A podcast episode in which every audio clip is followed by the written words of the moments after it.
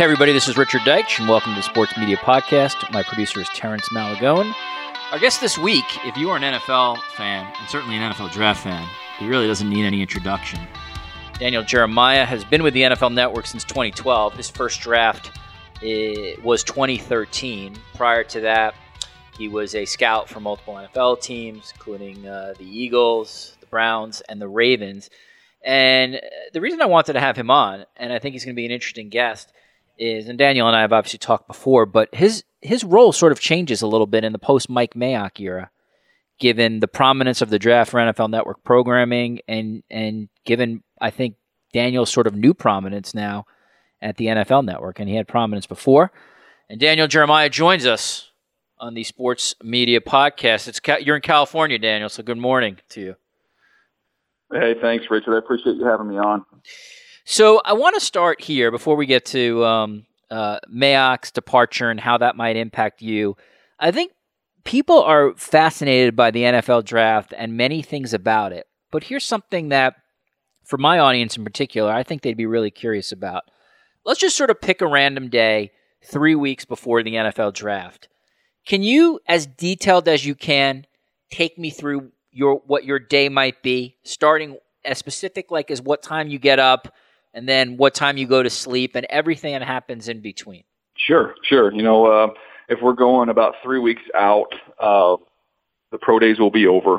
Um, if it's a day where I'm, I'm up at the, the network for Path the draft, it would be it would be different. But I'll, I'll run you through a day if I was at home. Okay. Um, I'll get up at I'll get up at six thirty. Um, I will. Uh, we our kids go to different schools, so we have four kids, and my son goes to school across town, about twenty minutes away. So uh, I'll take him to school. Uh, we'll leave about seven ten. Um, get him to school. I'll get home back home about eight. Um, at that point in time, I'll usually get some uh, get some coffee, and then I go into my office and uh, and I'll start watching tape, uh, video. I guess we, it's old habit for scouts. We still say tape, even though everybody knows it's not tape. Uh, but we'll start watching video of players um, at that point in time, and that will be interrupted by some phone calls um, maybe some text messages with with friends in the NFL in personnel departments where we could be talking about players and who you're watching and you know why do you like this guy? I don't like him that way. Um, you know these are friends that I've had uh, going back you know 12 plus years. So um, that that's kind of sprinkled throughout the day. I try hopefully go to lunch with my wife. Um, and then uh, and then get a little bit more done, and then next thing you know, we're picking up the kids from school, and that kind of um, that'll take care of the you know family stuff between going to track meets and you know soccer practice to pick up the kids, uh, and, and we try and you know get dinner together. And then once the kids go down um, at about eight, you know from that point on, I'll go back into my office and, and try and get another two or three hours of of work done. And then you get up and you do it all over again. How different will that be? Uh, let's let's say for a pro day, uh, where you would, in theoretically, and I guess if it's a big pro day, you might be on site yeah. at that pro day. Yeah, so I'm going to go. This is something that'll be a little bit new for me this year. Um, you know, during during the time where I scouted, obviously went to a zillion of these pro days, but I haven't been to many you know, since I went over to the media because that was kind of Mike's deal. Uh, Mike would go out to the pro days. I was in the studio five days a week for Path to the Draft, and you know Mike would file reports or do talkbacks and uh, he would be on the show from remote location at those pro days. Uh, so this year, I'm going to get out to about six of them. Uh, so I'll go to you know Oklahoma to see Kyler Murray, Ohio State, Alabama, uh, Duke and Missouri have quarterbacks, so I'll be there. NC State. Um, so I'll get a chance to get out to more this year. So that'll be something that's uh, that's new for me, but uh, new but old, I guess. New in this in this role, but uh, kind of a flashback to my scouting days. And when you're at a pro day, uh, Daniel, is it um, how do I sort of phrase this? Are, what you're looking for would the sort of the process be the same as if you were working for the Eagles or the Ravens in terms of your you know your your actual scouting for the NFL Network for your mock draft? Yeah, I mean, I try and function, and I think this is something that Mike did a, a great job of, um, and, and was really, really excellent in this area. Is, to me, you, you want to look at what we do is work for the NFL Network as the kind of unofficial 33rd team. So you're building a draft board as if you're one of the 32 teams.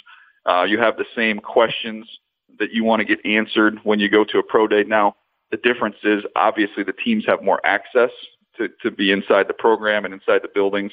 Uh, but I still have a lot of relationships and friendships from my scouting days with, with these colleges. So using those relationships, trying to get the best information I can possibly get to go along with, you know, trying to answer some of the physical questions or concerns you might have about a player, getting a chance to go to the pro day, watch them move around, watch them run, uh, watch them interact with their teammates. It's the same gathering process as you would have when you were uh, when you were with the team.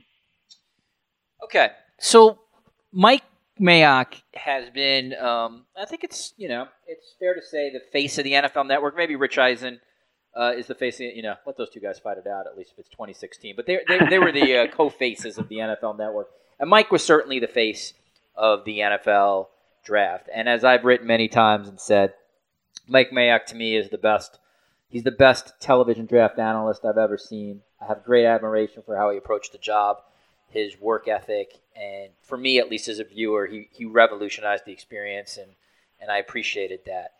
That's a long sort of uh, filibuster, Daniel, to ask you a couple of questions on Mike's departure. First off, how, sure. how has Mike's departure um, changed your day to day or week to week, if at all? Yeah, I mean it's it's a little bit different. You know, the the good news is two things. Number one is I got a chance to have a front row seat um, for six years to watch how Mike handled that role and what went into the preparation for that role, and he was always very open uh, with me in terms of his process and how he went about things. Uh, so that that was helpful. Uh, number one, and then uh, and number two, I, I I did the same amount. You know, I would say similar amount of work I'm still watching the same amount of players. That hasn't changed. My tape study, um, all, all that I would do to get ready for the draft on that standpoint to know the players, that didn't change for me. What changed for me is um, now you get to these events, the, the combine, or you know, the Senior Bowl, um, the, the All Star games, I should say, the combine, and then the draft is there's other elements that that uh, that Mike would would be involved with in terms of putting together more uh, highlight tapes, XO tapes, breakdown tapes, and so, you know, we have a wonderful staff in place led by Ben Fennell um, on the East Coast at Films, who does a great job of coordinating that. So I didn't have to worry so much about putting those types of tapes together.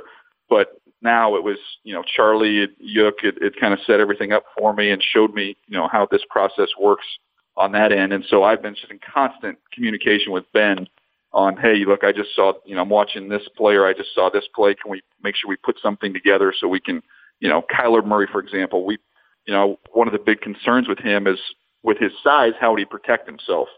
So as I was going along, I'd say, okay, look, he's he's getting out of balance, he's sliding, he's turning his shoulder, he's protecting himself. So I would just take my phone, video the screen as I'm watching these individual plays. I'd be texting back and forth with Ben Fennell, and he would build a tape for us that we could show to uh, to, to let the viewers know, you know, how he would deal in this type of a situation. So those types of things that Mike had been doing, I hadn't had to do previously, and that was new for me. How has Mike's departure changed uh, how you think the NFL Network perceives you, and specifically, um, you know, have you been told that you're you're now the lead, whatever whatever it means, if it means anything, you're the lead draft analyst for the network? Yeah, I mean, it was just you know, it was something that had been talked about um, maybe previously. Uh, I mean, look, I, I you always it's like being the backup quarterback. You're always preparing yourself in case the starter gets hurt or if the the starter moves to another team. You want to be ready to, to step in. And so, even from when I started, it was like Mike is the best. Mike is phenomenal. Um, you know, Mike's not going to do this forever, so you need to be preparing yourself to eventually um, be able to step into that role. So it's something I've you know, been working towards. And uh, and then when Mike left, you know, look, it was we're all sad to see Mike go because a he's great at what he does, and and b he's a wonderful teammate. But there's also an opportunity that was you know that existed. So uh, that was that was communicated. I don't think it was ever said, hey, you know, you're the you're the guy or you're the lead this or that. It was just, hey, you've got an opportunity now. Uh, make the most of it. So that's the way I approached it. Do you uh, do you feel any pressure uh, in that? Um, you know, I think people again, NFL fans know who you are. They they certainly are familiar with your analysis, but that's going to probably Daniel get exponentially bigger. Uh, you know, just given how much even the NFL Network is going to push your mock drafts. No, I don't think so. You know, I, look, it's it doesn't matter who you are. If you do a mock draft, you're going to get so much blowback and criticism on social media. If you haven't calloused yourself at this point in time, uh, I'd be surprised. So uh, I don't feel any more pressure. I have too much fun, Richard, to to let the pressure kind of bother you. It's it's I love it. I, I love watching players. I love talking about players. I love talking about team building. It's something that uh, you know somebody was asking me about the combine and you know how you're going to approach it. I said these are the same conversations we're going to have on air. Are the same conversations I had for eight years in the stands, sitting with my scouting buddies. I said they just kind of throw a mic on you now. So it's still fun, man. I, I have too much fun to to worry about uh, you know opinions or pressure that that might be out there. It's just we're talking football. It's not rocket science. Nobody's living or dying here. Um, I, it's a blast for me. Let's talk about what the sort of the schedule is, Daniel, in terms of mock drafts. It, we're as we tape this, we're taping this on a Thursday, March seventh. Um, how many new versions of a mock draft will you do prior to the draft itself? So I've done. I just did my second one um, the other day. So that just came out this this week. So in years past, it's varied. Sometimes I think I've done as many as maybe eight. Um, this year, it's not quite as many. So it'll be. Uh, this is my second one. I believe I have uh, one more, and then I will do one. You know, Mike did his uh, his his final mock draft the, the day before the draft, and it was uh, they put that into a little bit of a show. So I believe that's the plan that would be my uh, my fourth and final one. So it's uh you know people can't get enough of them. You know the uh, I know the traffic has nothing to do, in my opinion, with whose names on it. If there's a mock draft that exists, uh, people eat it up and they love it. Um, so I know uh, I know we, we as a network and as a media group, you know I'll have my four, but you'll have you know Bucky Brooks will be putting them out. Lance Zierlein uh, puts them out. Chase Goodbread puts them out. Or gosh, who else do we have? I mean, it's uh, uh, we have a ton of them that, that get put out there, so people can get their their appetite met there for all these mock drafts. Do you um, do you enjoy it? Do you enjoy the process, the the actual process of compiling a list, putting it out there, and knowing that people are gonna, you know, treat this uh, the way some treat the tear Mag- it apart? Yeah, well, or treat it the way some treat the Magna Carta or the Declaration of Independence. yeah. Uh, you know, it's I I've I've always I always enjoy my favorite part is ranking players. So my favorite uh, exercise in the whole process is updating my top 50 list, which I tell people my top 50 list is is done with my eyes. My mock draft is done with my ears. So that's why you know I don't take offense to it. People get upset or they don't like a pick in a mock draft. Look, this is based off kind of what I'm hearing and talking to people around the league, what I think might happen, not necessarily what I would do. Um, but early on, man, that was a that was new to me. It, going into the media and uh, and putting my first mock draft out, and I remember going on Twitter and be like, wow, let's go on let's go on my mentions and see if people are, are excited about this and uh, are real happy with what I was able to give their team.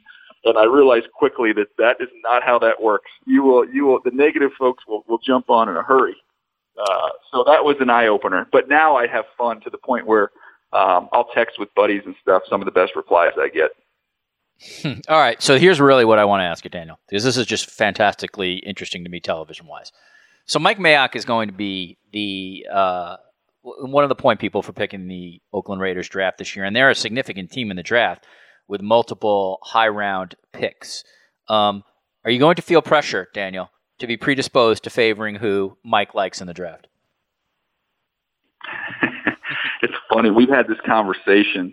Uh, and Mike might even might not even know. So we talked early on, uh, right when he got the job, and we were we we always talk about players. One of the things um, Mike and I would be texting and, and calling each other from uh, you know the end of the NFL season till the week of the draft because we're both cramming all these players. We're jamming, watching all this tape, and we see somebody that we get excited about. And so we'll, uh, you know, we'll text back and forth and, hey, you need to watch this game. I didn't like it, Mike uh, well, you know, what games did you watch? And I like this. So just a constant dialogue between us. And so he gets the Raiders job, and uh, we're talking on the phone, and uh, we start talking about players like we always did. And he knows I would never burn him. I would never, you know, put anything out there about who they like or don't like. Um, but he he was so we get to the kind of the end. He goes, now, uh, just you know, hey, don't ever connect me to these guys. And I went, uh, come on, Mike, I'm not going to do you like that. And then I started thinking about it.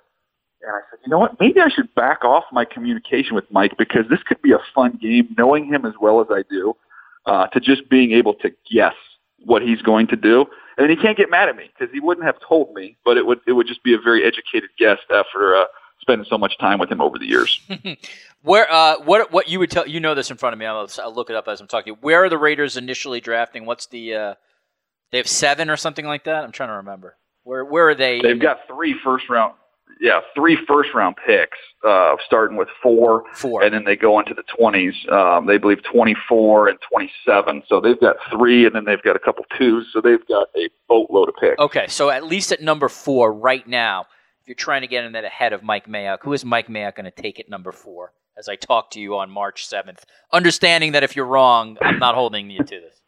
Well, look, I, I would think, um, you know, I we even did a talk back right after he got hired. I was in that day, and so we did a talk back with him uh, for Total Access, and uh, uh, maybe it was the aftermath. Anyways, it a show on NFL Network, and one of the first questions I asked him was, you know, what does a Raider look like? You know, teams around the league, teams I've worked for, and, and you talk to anybody who say, okay, we know what a Raven player is, or this is what a Steeler is. I said, in your vision, what is a Oakland Raider? What does it look like? And he said, in typical, you know, Mike's voice, a big, tough, physical. Bob even said going through his whole list, and so I'm sitting there looking at you know at pick number four, and uh, and Nick Bosa from Ohio State. If some miraculous action took place and he fell there, I think they would run that in.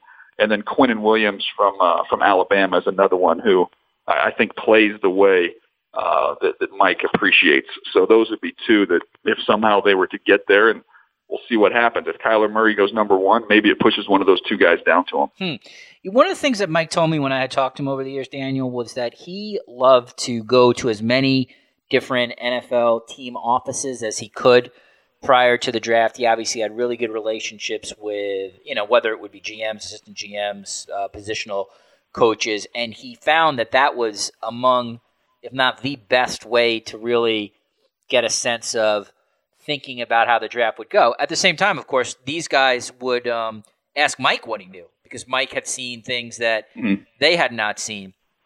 Well, how would you describe your relationship with the different team offices? And like Mike, do you travel to a different team complex over, you know, whatever it is from January to April every couple weeks? Yeah, I mean, I, look, we we have you've been in this. It's a small it's a small community uh, with these teams and the personnel departments, and Mike had worked really hard to cultivate a lot of relationships. Um, you know, I from my time in the league and, and even in this role, I've, I've made new friends. I've got old friends, so I've got contacts in, in most of these buildings uh, and some some really close contacts. Now, the only only difference is, you know, Mike would Mike would get on the road and go out there and and visit with those teams. I, I'm going to be doing most of that work over the phone. Hmm. Um, that's something I've always done. I've always felt comfortable with that. Um, anything that I've been able to need, I've been able to uh, to get and I can have that phone conversation with them at 12 and I can be at my daughter's track meet at, at three o'clock. So it, it allows me to kind of keep my balance that I need. I, I used to ask uh, this question of Mike a lot. It was, and it's always interesting to sort of get his perspective as well as your bosses and the, the people at ESPN, the same thing. But do you, um, do you see ESPN on draft day as a competitor? And then specifically, do you view Mel Kiper and Todd McShay uh, during that broadcast as a competitor? You know, it's interesting. Look, you always want to, you always, you're competitive and you want to do the best you can, but I don't really look at them that way. And part of it is because I've known them forever. I mean, one of the first things, um, I remember in college, and, and I know you've heard the story a million times about my relationship with Chris Mortensen, but I would go to the draft when I was in college and answer Mort's phones. Um, and I was just, you know, I was all in on, uh, on the draft and that's what I wanted to do and what I wanted to be involved in. And Mel treated me like gold. Mel put me in his in his draft guide. Uh, my my senior year coming out, uh, I remember seeing him, and uh, he goes, you see the guide? Did you see the draft guide?" And I go, "I haven't seen it yet, Mel." And he he pulls one out of his bag and shows me. I was like, I was like his maybe his second to last rated quarterback uh, out of Appalachian State. But he got me in his, but he got me in his guide. Uh, so and he's uh, he, he can still remember everything about about my college career, as as uh, unimpressive as it was. Um, so Mel's always been good to me, and then Todd is somebody that I knew when I was scouting, got to know him well, and and uh, and we're good buddies, and we were just texting with each other the other day. So um, I, I'm a, I'm all about as much interest as we can drive into the draft. Um, that's great for everybody. So I know I get asked all the time. Even you know you see these different websites popping up, and um, there's a you know there's a dedicated website out there now, like the, the Draft Network.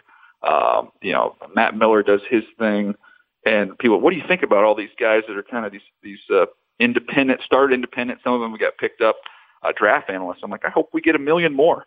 Uh, whatever drives more interest in you know, social media and, and gets people talking and buzzing about the draft. Uh, that's great for everybody. That's why you can go to Philadelphia and have a couple hundred thousand people, you know, walking around outside and, and, and being and uh, being involved in the live draft event that it's become. So uh, the more the merrier for me. Did uh, did Kiper put you as a free agent, an FA, uh, or a late round pick? Oh, What it was, it? definitely in the free agent pile. Okay. I was not a draftable. I was not in his draft list. He's nice, but he's not crazy. Gotcha. All right. So, um, the uh, you know you referenced Chris Mortensen, and we'll sort of just go over this quickly because there are going to be some people who don't know this. But your father, uh, David Jeremiah, is um, the senior pastor at Shadow Mountain Community Church. Is that still his church? Yep. Okay, Yep. he's a very well-known pastor. If you Google Daniel's father, um, is sort of very prominent in that world. He had a relationship with Chris Mortensen. I'm not sure how, but they were either friends or, or sort of became friendly based on maybe faith. And Chris Mortensen, correct, Daniel, helped your media career uh, get started right out of college. How did he do that? What is that story? Sure. He uh, when I was in college, he knew. Um, but we'll real quick the backstory there. So the Super Bowl between the Packers and the Broncos in San Diego, uh, Mort was out there covering that Super Bowl. He he had listened to my father on the radio for years, and so he went to my dad's church to meet him. And then my dad invited him up to lunch after church. That's where I met Chris. And the next day, he he kind of knew in talking to me knew that I was interested in broadcasting. The next day, he was going to go interview interview uh, Reggie White for a one-on-one, and he asked if I wanted to go with him. And I'm here. I'm like, yeah, absolutely. Uh, so end up uh, going with him there. Met Reggie White, and and then we, me and Morton, kind of struck up a friendship during that point in time. And then while I was in college, um, he would have me come to the draft, answer his phones. At that point in time, I met Jay Rothman, who was producing the draft for ESPN, and then he was doing uh, college football at that time. And so he said, "Hey, I'm doing the Orange Bowl, which is the national championship game." Again, I'm still in college, and he said, "If you can get down here, you know, you can be an intern or runner." Hmm. So I paid my own way to Miami and uh, went and picked up sandwiches for everybody uh, that, that for that that week, and then uh, I go through graduate college, and then Jay got the Sunday night football job uh, to produce that, and he reached out to me and asked if I'd wanted to be a spotter for Sunday night football. So that's what I did for two years. I worked for Sunday night football and was a spotter up at the booth. What, who, are you, who are you spotting for?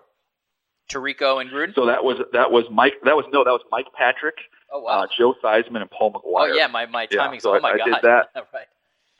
How about that? And then uh, and then I was also the second year I was the ENG producer. So all the scenics you would see, um, you know, the shots, the opening shots, and all that. I went around with a couple camera guys and and uh, and was just make sure that they could get into where they needed to get in to shoot that stuff coming in and out of breaks. So I did that the second year, and then through that process, we were doing a game with the Ravens, and uh, my I ran into my brother's college teammate uh, in the press box who was a scout for the Baltimore Ravens and just a chance meeting. And then uh, he said, "Hey, we have a we're going to have an opening in our scouting department. Do you think you'd ever be interested in that?" And I had not thought anything about scouting, and uh, I thought, "Well, it sounds like a pretty good pretty good deal." So, anyways, that's what led me to getting an interview, and that's what led to me getting uh involved in the scouting world with the Baltimore Ravens. Interesting. Uh, I want to ask you, if I can, a couple questions about your faith in relation to sports. It's just it's an interesting topic to me. Um, f- so first off, how do you weigh sharing your faith publicly with the sports world, which at many times directs people to do the opposite on either religion or politics? Yeah, I'm not. I'm not. Uh, I'm definitely not in your face about it um, on, on social media at all. Um, what I have been able to do is to kind of use the, the, the platform that I have to get opportunities to go speak at schools, um, to go speak at churches, um, different things like that. It's created some opportunities in that world for me. So that's the way I've I've approached it. I know people have different thoughts on how you how you integrate that. It's obviously a huge part of my life, a huge part of who I am. Um, but I, I've tried not to take the approach of just being, you know, beating you over the head and, and being um, ultra aggressive with it. I just, hey, you know where I stand. If people ask me, I tell them. and uh, and it's opened up some some cool doors for me to be able to speak and do some different things um, away from the sport. As the um, as the the son of a pastor, is it a challenge when people come at you on social media not to respond? well, I mean, I think it's helpful because one of the things growing up, I always knew if I got, you know, if I did something dumb uh, while I was growing up, if I was in high school, if if I would have gotten in trouble, it not only would have got me, you know, in trouble at my school or kicked out of my school because of who my dad was, I would have been, it would have been on the news, you know. Um, so that was always an extra motivator for me to not do something stupid. And uh, there's still always that that thought that, uh, look, I, you'd like to think you would never do something because you don't want to bring shame on yourself and, and your and your family, your intermediate family. But then you add the extra layer of, man, this would really embarrass my dad if I was a jerk on here. So uh, I, I just feel like it's an extra safety net. And would you just so sort of uh, so we formally have it or listeners have it? You, would you classify yourself as a Baptist or um, or if not, how would you uh, what what would you say your religion is? Yeah, no, I grew up in it. Look, it was a Baptist church, but then they they dropped that affiliation, and I don't, you know, I don't get all hung up into that in terms of, you know, what, I'm a Christian. You know, people ask me what what what's your faith. I, I would never say I was a Baptist. I say I'm a Christian. Gotcha. Okay. Your father, um, in addition, to obviously, what he does now, he was the chaplain for the um, San Diego Clippers, right? When they played in San Diego as an NBA franchise. And um, I also, yeah. I th- also, yeah, and he also, from what I read, led chapel services for NFL teams when they uh, were in town to play the Chargers. So, in your youth, did you um, did you have experiences as a young person just intermingling with either the Clippers or NFL teams, uh, given your father's relationship to pro sports? Yeah, absolutely. Uh, you know, my my dad was a chaplain for the San Diego Clippers. My brother was the ball boy. Oh wow! uh, for the Clippers, my brother, yeah, my brother was the ball boy. The other ball boy was we grew up with the Giles family. I don't know if you remember them, but uh, Brian Giles, yeah. he played for the Indians yeah. and played for the Pirates. Good hitter. So yeah. Brian and my brother were the yeah yeah Brian and my brother were the two ball boys. Um, and then after the games, we would wait. Um, you know, my dad became really close friends with Swen Nater. Yep, the center um, yep. who was playing for those Clipper teams, and uh, Swen had been Bill Walton's you know backup at UCLA and was still a first round pick, but him and Bill Walton were buddies.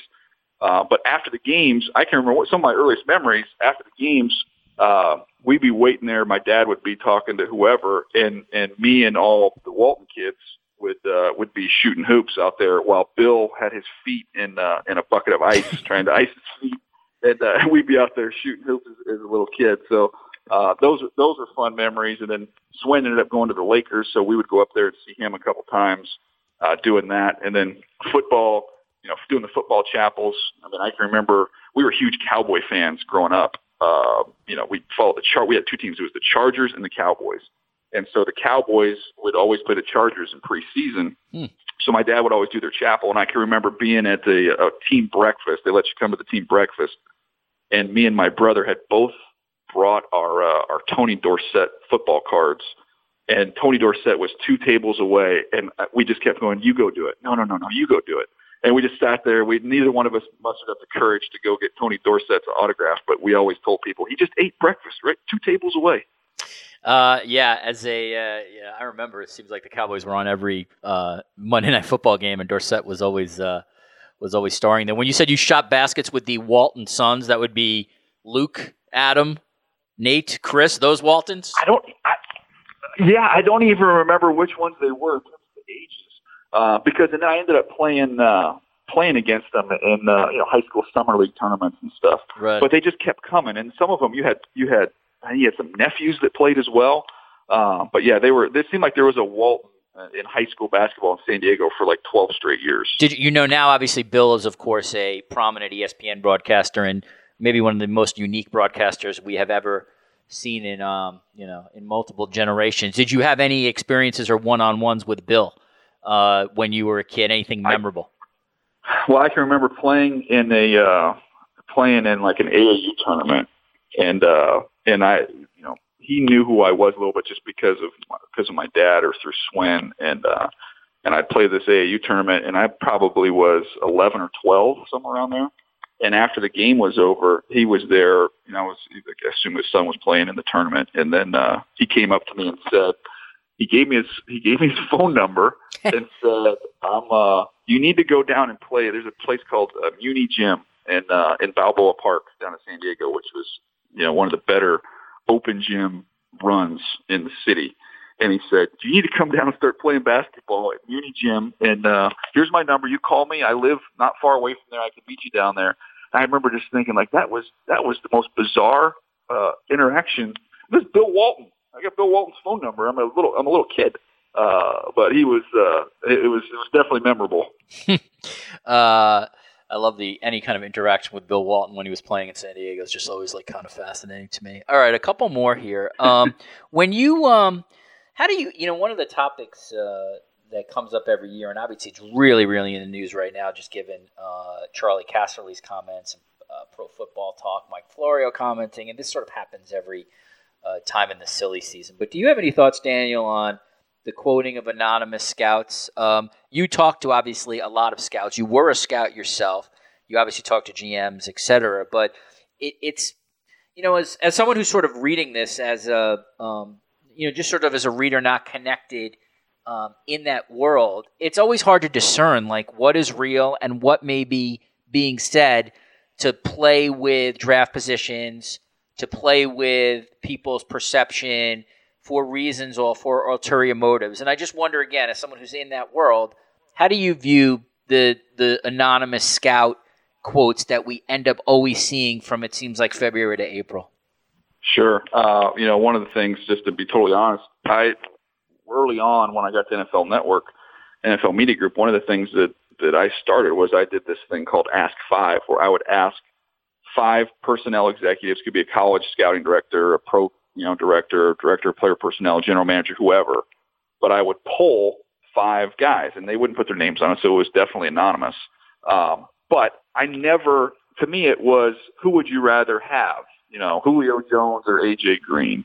Um, who's going to be the big? Who's going to be the you know the big riser? Blah blah blah. Um, and it was never. I never wanted to get into anything about guys off the field or, you know, I didn't want to go negative, I guess is the way I would say it.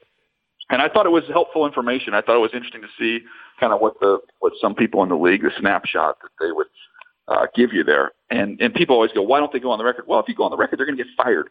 Most of these guys aren't supposed to be talking to the media. So that's why. Um, but I always found I usually would do that during the fall because I thought you could get some useful information. Once once NFL season ends, then draft season begins, and that is uh, that is you know it's lying season at that point in time. So I was always skeptical of, of information that you would get on players or you know stock rising or falling once you got into the draft portion. So I that at that point in time I would usually uh, stop doing that stuff. So uh, look, Charley Charley definitely got the information. He's not making it up. You know, Charley's a, is a professional, and he, he gathered that information and talking to a couple different teams my whole thing on that one specifically was, um, look, if if Josh Rosen's being shopped, which was mentioned, um, you know, Charley had mentioned that, that Josh Rosen was being shopped. If he's being shopped, then Kyler Murray aced the only interview that he needed to ace, and that was the one with the Arizona Cardinals. Hmm. So that to me was the bigger story to come out of that was, man, this kid's going to be the first overall pick. Let's not bury the lead. One last thing on sort of uh, the sort of the whole draft narrative that comes, and this is again um, just your how you view this, uh, and others probably will view it differently. But however you determine Daniel, like the word makeup or off the, uh, it's such a some non, sometimes nonsensical code words, but off the field issues. If someone has criminality in their uh, in their past or current, if um, if you've been told that a player eh, has whatever kind of issues at a university. How do you you may not reveal that obviously to the public if you were told that in confidence, but how does that kind of yeah. make how does that makeup impact your evaluation? And does it or can it dramatically move people up and down? I remember talking to Mike once, um, and one of the things that he uh, and he took this really seriously. One of the things he really never got over was he believed that um, he did not trust his instincts on Johnny Manziel in terms of mm-hmm. sort of Manziel off the field versus on the field, and he allowed. He, this is his. I'm paraphrasing, but I'm right here. He allowed he sort of he he he bought into what maybe pro Manziel people were telling him about his play, and that superseded maybe Mike's hesitancy, natural hesitancy about what he believed Manziel might not be able to handle as a quarterback. And he he felt, in his opinion, he misevaluated him totally. And I wonder in similar situations, just how does how does all that stuff impact your evaluation, and would it have dramatic impact in terms of moving somebody up or down? Yeah, absolutely. You know, one of the things that that any evaluator in the NFL will tell you is important, and I had the good fortune of learning under Ozzie Newsome and Phil Savage, is um, you always have to go back and study your own you know, mistakes. I would call it your hits and your misses. Like you, you need to constantly go back three, four years and go through your list. I, I, I keep an Excel sheet for every draft of how I have players rated, and I have my comments on them. Uh, you know, to the to the right of the column there, and so I go back through, and it's pretty simple. You know, I go back through and and and look at what they've accomplished, and I will either give them a, a green, a yellow, or a red. You know, green, I feel like I, I got this player right in terms of my evaluation and where I slotted him. Uh, yellow was, you know, it's okay. It's not the best. It's not the worst. I was in the ballpark. And a red is a whiff. And so when you go back through and you just, then you just sort it and you go back and read all your comments that you had at the time on those players you missed.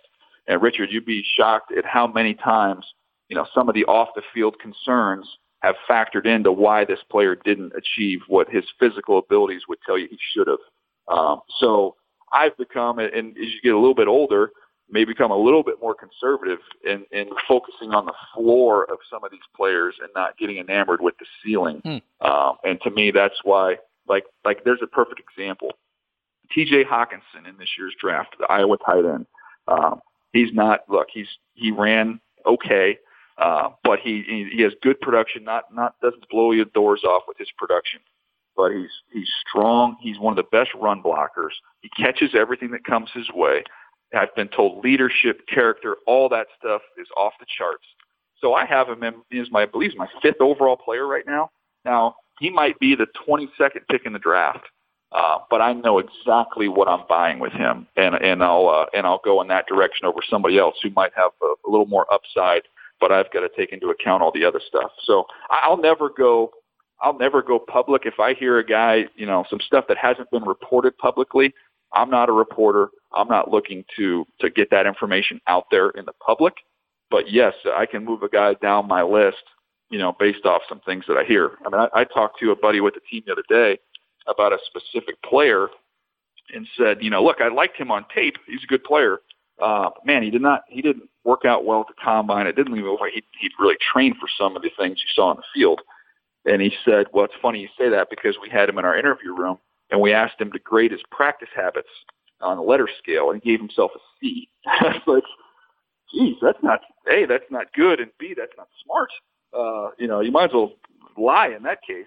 Hmm. But just there's these little tiny little pieces of information that you kind of gather, and, and it's just trying to put the puzzle together. All right, final two, and these will be more um, draft specific. Um, uh, as in a general sense, Daniel, as best as you can, how would you evaluate this class in terms of talent, maybe uh, potential starters versus last year, and why? Well, I think you just start with a highlight of the draft, and that is the defensive line. It's uh, it's as good of a defensive line group in terms of not only top tier players but depth um, all the way throughout since I started scouting in 2003. So uh, that to me is the is the cream of the crop of this year's draft class. If you want a defensive lineman, uh, you're gonna you're gonna have a lot of options. Um, so that that is a great group. Um, offensive line wise, I think it's really good. I don't think there's a you know a Joe Thomas, a Jonathan Ogden, any type of a premier premier player at the position, uh, but there is a lot of depth.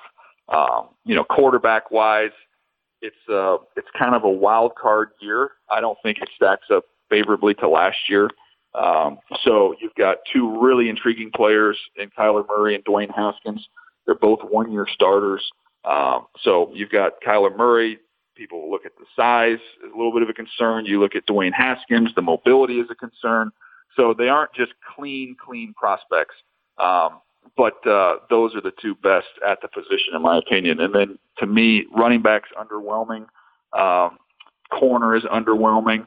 So I, I think if you look at the class as a whole, you'd say you, you love what you see on the defensive line and the offensive line. It's a big man's draft. Um, tight end solid, but for the for the most of the skill positions, it's just not quite as uh, as top tier heavy as we've seen in recent years. And then the last one, um, and just I think the listeners just would be interested just in terms of you educating us. Um, how much does the the scouting combine and people getting a chance to uh, you know measure Kyler Murray. The amount of sort of measure Kyler Murray mm. measurement stuff on Twitter that day was just uh, crazy, crazy town.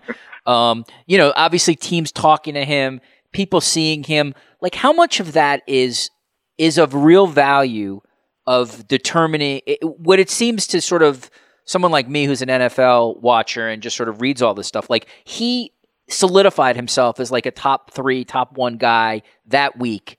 I don't know where he was before, but I guess my question for you is is like is, is that like what happened? Like can how you measure, can how you interview, can the whole football world like being there for a week, like does that solidify a guy as the number 1 or was he maybe number 1 beforehand and um and this is just sort of story and news and fodder because that's what people do at the scouting combine?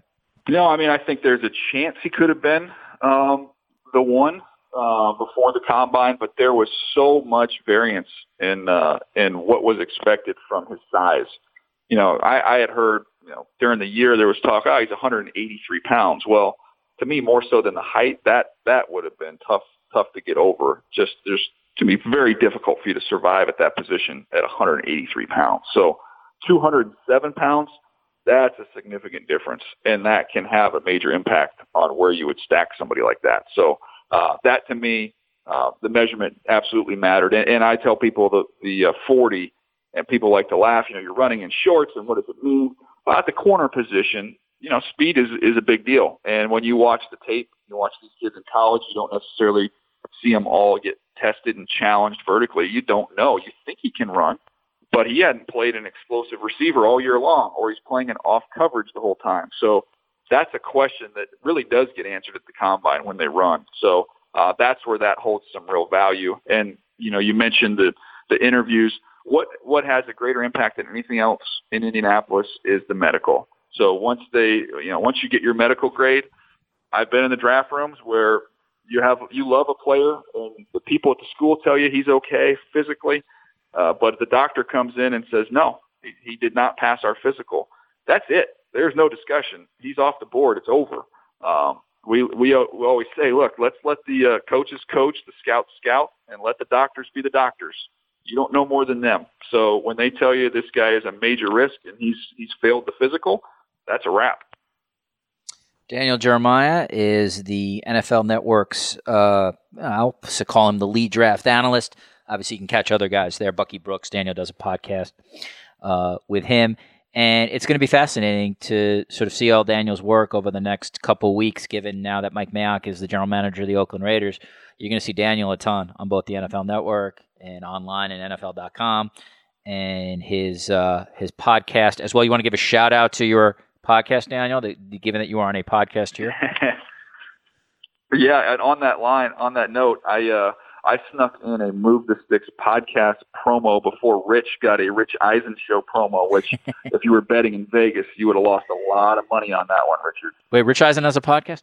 Uh, Move the Sticks with Daniel Jeremiah and Bucky Brooks. That is the official podcast. Listen, Daniel, I'm happy for your success. Um, I've been wanting to uh, have you on this podcast for a while. We are uh, we're going to be inundated with Daniel Jeremiah over the next uh, couple of weeks. And uh, best of luck as you prep for the draft. Having talked to your bosses there and Charlie Yook and uh, uh Seth uh, Markman and all the ESPN equivalents, it is the public doesn't know how much work goes into it, how many people are behind the scenes. It's a massive undertaking, and uh, and so I wish you the best of luck with it. And thanks so much for coming on today on the Sports Media Podcast.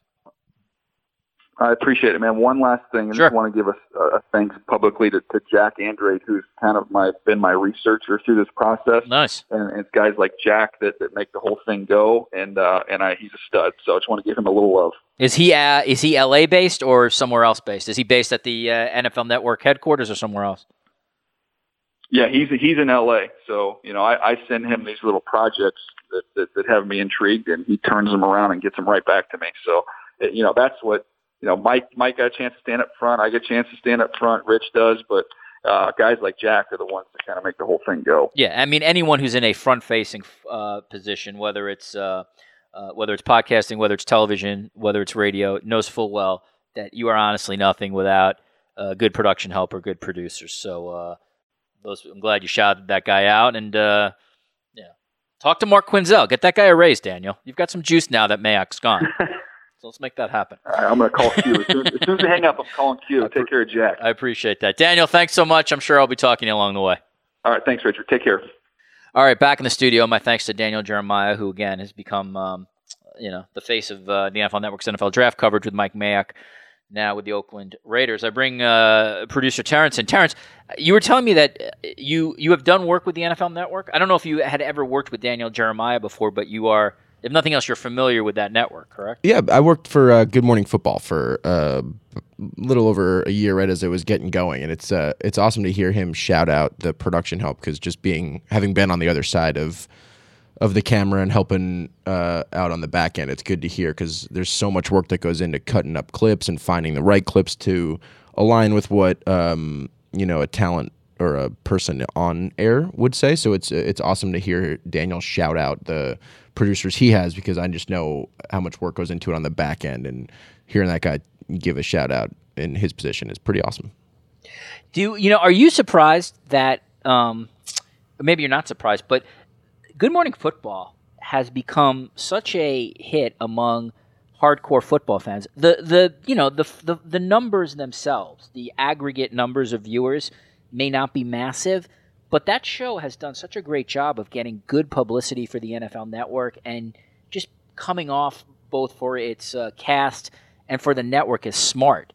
And it's a big win. Again, even though the show isn't getting, you know, 400, 500, a million viewers, it's just it's like a very good product that the NFL Network has. And I wonder if you, when you worked there, if you sort of saw, saw that happening, or was it a surprise to even someone who worked there? No, you could see it coming. I, I think it's a it's a real testament a to the folks behind the camera and, and all the folks that I worked with or I know on the back end that certainly worked their butts off for that show. But you got to give the, the credit to the the folks on air. You know, Nate is a great, great, great voice. Peter brings his own blend of insider info. Kyle has the kind of fan voice, and Kay brings everything together and runs the the fantasy stuff. And they just have such good chemistry that people will find that. People are always willing to find things where they feel like they could be a part of the conversation. I feel like, and that show, even as it worked its kinks out right away, you could tell right away that they had a chemistry on air that was something that people were going to find because it takes something like that show, especially on a on a more niche network like NFL Network. People need to hear about it from their buddy or hear about someone on Twitter that's going to say, "Hey, you should watch this show." So I think you could see that building slowly and smartly, and it almost helped that maybe the the viewership wasn't as high right away because you get to work the kinks out on a three hour live morning show. Yep, well said. Yeah. Yeah, I, I mean to inter- interrupt you there. Yeah, I mean totally well said, and you're right. You're like you sort of like can figure it out. Um, you can figure it out on the fly without, let's say, like a get up situation where there's so many eyeballs on you that every misstep you have gets uh, gets written about. And chemistry, you're you're totally totally dead on. That is just the one thing that you hope for as a producer, but you never really know. Yeah, and, and when it does hit, when it hits, it's great. With that show, you could see it coming right away. I mean, they're all so talented individually with with kind of the corners that they own. Uh, me talking about the the hosts, obviously, but together they just have a very very good vibe, and it's it's it's fun to see it be successful. Just having been there, kind of as it was getting going, and and shout out to all of them and all the hard work that they do because they're uh, they're still friends of mine. I, I really, really, really, really, really, really respect what they do. No, this is this is like an NFL Network PR. good, good, good, job by us. All right, thank you, uh, thank you, Terrence. Thank you, Daniel Jeremiah. Um, previous guests of this podcast, the one right before this, John Ourand and Chad Finn with a media roundtable. We talk about uh, Jason Witten and what's going to happen with Monday Night Football as well as uh, Jessica Mendoza, David Ross, Alex Rodriguez working for teams as well as broadcasters and what that means. Uh, Ian Eagle and Sarah Kustok, the Nets broadcast team, together on this podcast prior to that. And then just go down the list from um, Mark Fainaru-Wada, Shannon Spake, Jeff Gluck. Uh, we have Jim Miller on, Kevin Harlan, Laura Rutledge, uh, Tom Verducci, uh, You know, check out Kate Abdo, Jemele Hill, Renee Young. Just go down the list on the sports media uh, with Richard Deitsch podcast. If you like this stuff, uh, please leave us a review. For Daniel Jeremiah, for Terrence, for everybody at Cadence 13, this is Richard Deitsch. We'll see you again on the Sports Media with Richard Deitsch podcast.